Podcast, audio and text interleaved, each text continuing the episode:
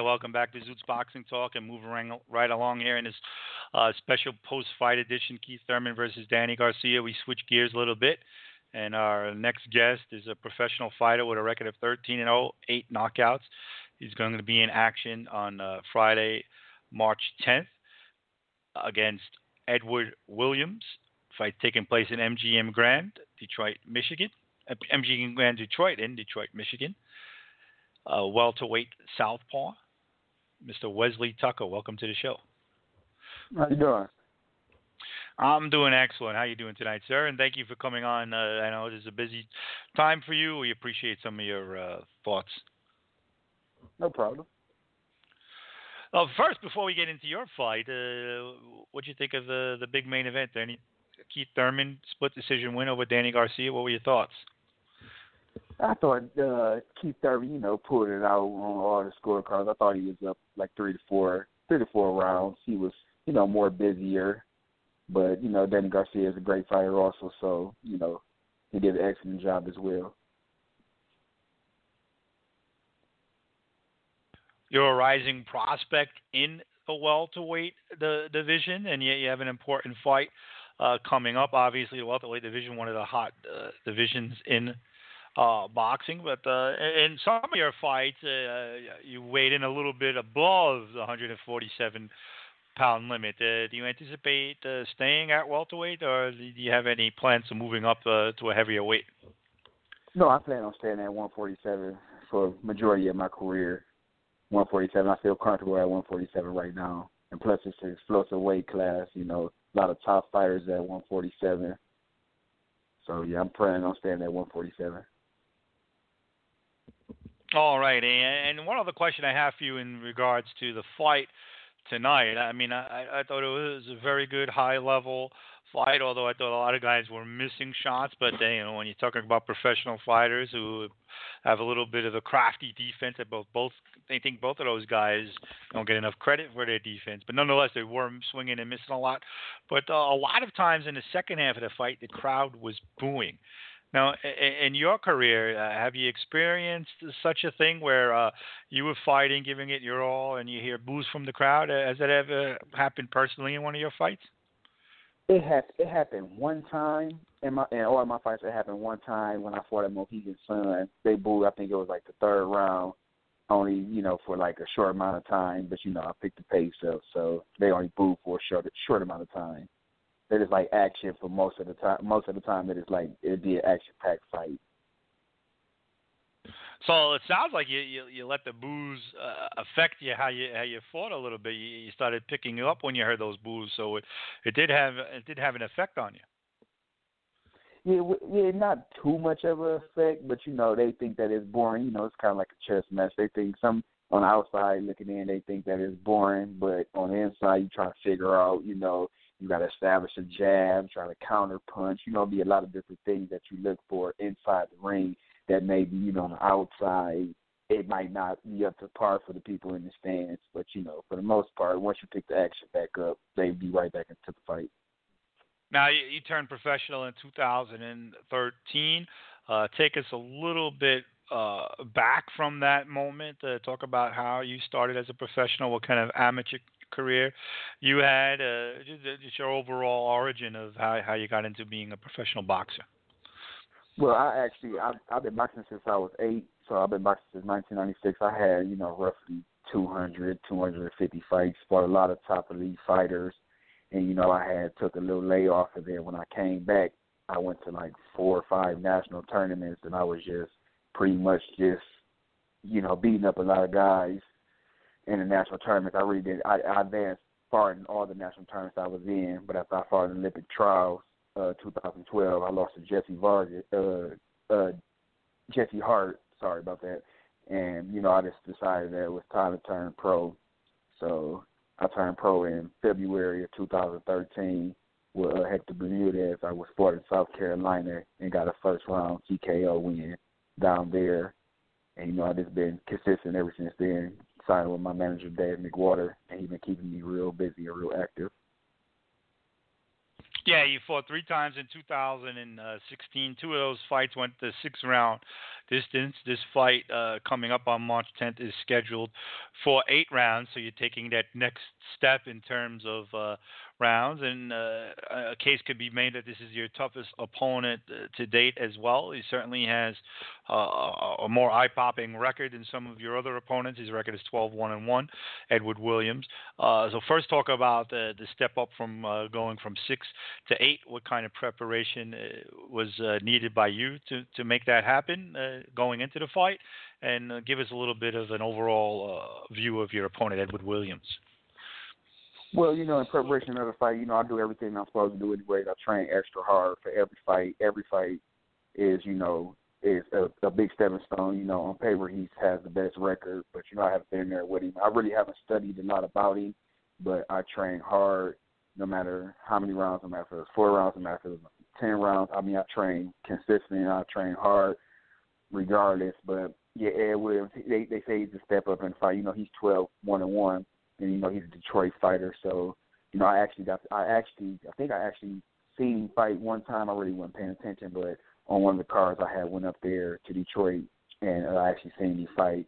And, you know, I really, I mean, I wasn't paying attention, but I really, you know, wasn't that impressed with, you know, nothing that he has in his arsenal. He just, he seems pretty long and lanky, but, you know, be prepared for stuff like that. So I'm just excited to be fighting on Showtime, ShoBox. Now you're going to be part of the televised ShoBox card? Yes, I'm part of the televised card part.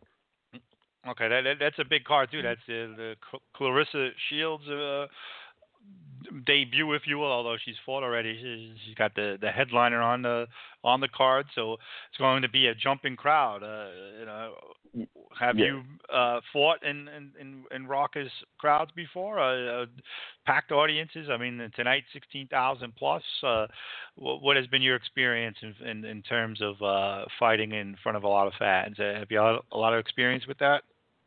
Well, I, I haven't fought in front of sixteen thousand people before. I think the most I probably fought in front of was like two thousand, like two thousand-something fans, and it was pretty it was pretty loud, but like I said, I'm, I'm so used to the environment from being in so many fights that I'm kind of used to the noise. I'm kind of, I just zone in on my opponent, and that's all I'll be worried about for the most part. Now, your, your opponent's listed as a couple of inches taller than you. You're listed at five eight, so I would imagine you've had a lot of experience fighting taller fighters, and uh, is that something that you prefer? Yes, I mean, it really doesn't make no difference. I adjust very well to whoever, whomever I fight. I'm in front of people as tall as six four, so, you know, the size really doesn't matter. I make a game plan, stick to it, and get the job done.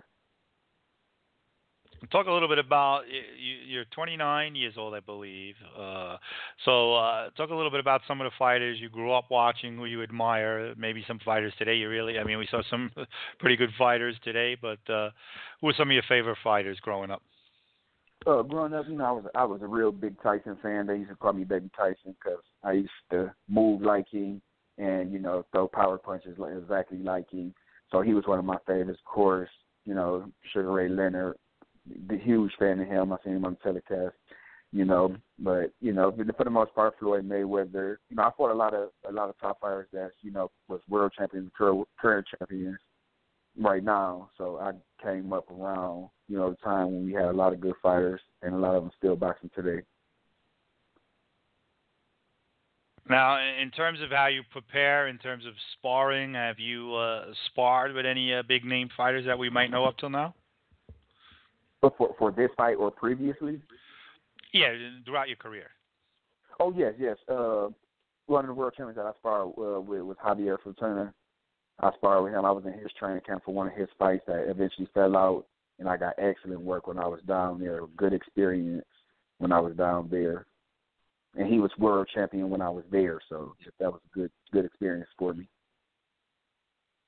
Now, when you spar with a world champion, it, it, going in, how how is the dynamic? Is it kind of like, yeah, well, you know, he's you're here to give him work? Are you expected to go light on him? Because I hear a lot of stories about how guys just go all out, top names. And I always find that uh, pretty interesting. But uh, then I hear some other stories where guys are just brought in to give the uh, you know the world champion work, so to speak. And if they're too good, they're going to be chased out of the ring. They they they don't want that. What was what was your experience in uh, sparring with Fortuna?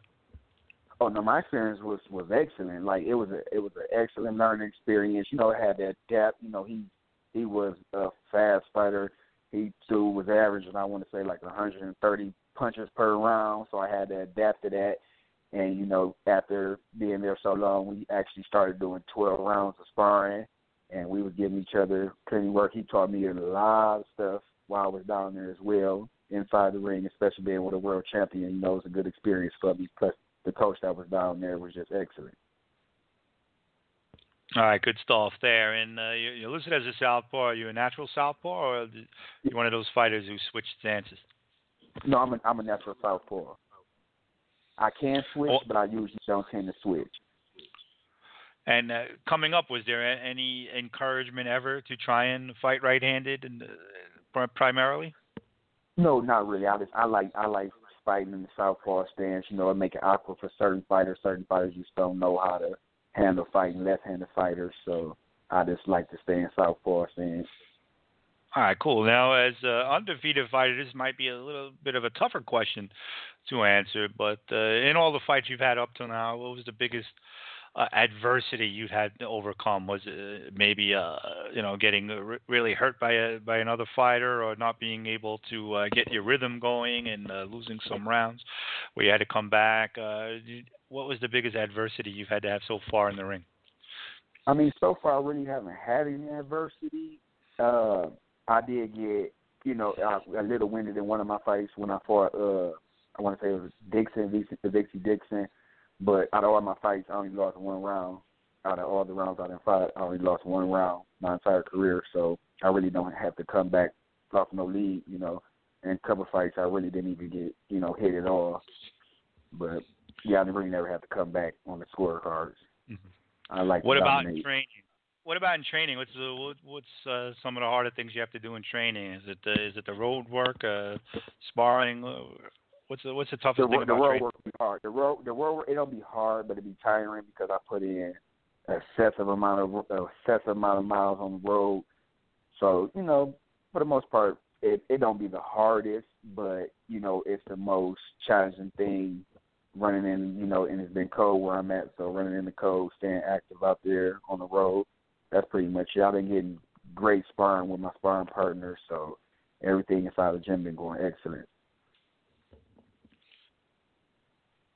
They were talking with Edward Williams in action on ShoBox Friday, the March the tenth, against Edward Williams. And uh, you fight in the welterweight division, uh, what is seen as the glamour division.